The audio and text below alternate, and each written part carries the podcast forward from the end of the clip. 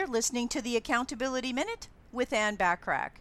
Today we're talking about step number two for effective communication that gets results, which is to speak clearly and concisely.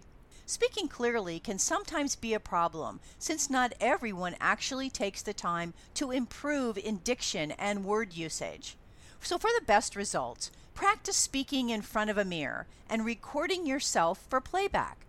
The last prerequisite is respect. Never disrespect anyone that you just met, of course.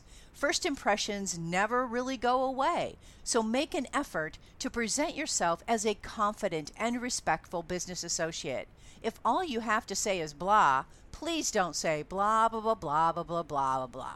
Tune in tomorrow for step number three for effective communication that gets results. Think about how applying this concept can help you be even more effective in your communication. And if you do want more on effective communication, download my two great articles on essentials of effective communication and client centric communication. I'll put the link in the show notes. I appreciate you listening.